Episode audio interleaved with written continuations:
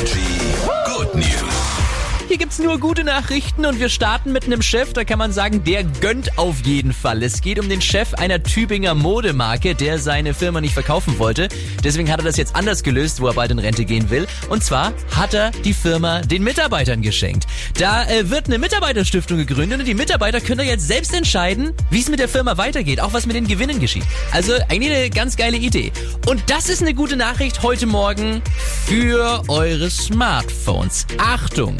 Mit einem neuen Gesetz verpflichtet die EU die Hersteller dazu, dass man die Möglichkeit hat, entweder den Akku in Zukunft selbst tauschen zu können, also dass man das Handy nicht gleich auf den Müll schmeißen muss, wenn es nicht mehr geht, ja, oder dass es zumindest sichergestellt ist, dass der Akku nach 500 Mal Laden immer noch 83% Kapazität hat oder nach 1000 Mal Laden 80% Kapazität. Das ist ein neues Gesetz, das spätestens 2027 in Kraft treten soll. Energy ist hier. Immer die besten neuen Hits. Guten Morgen euch.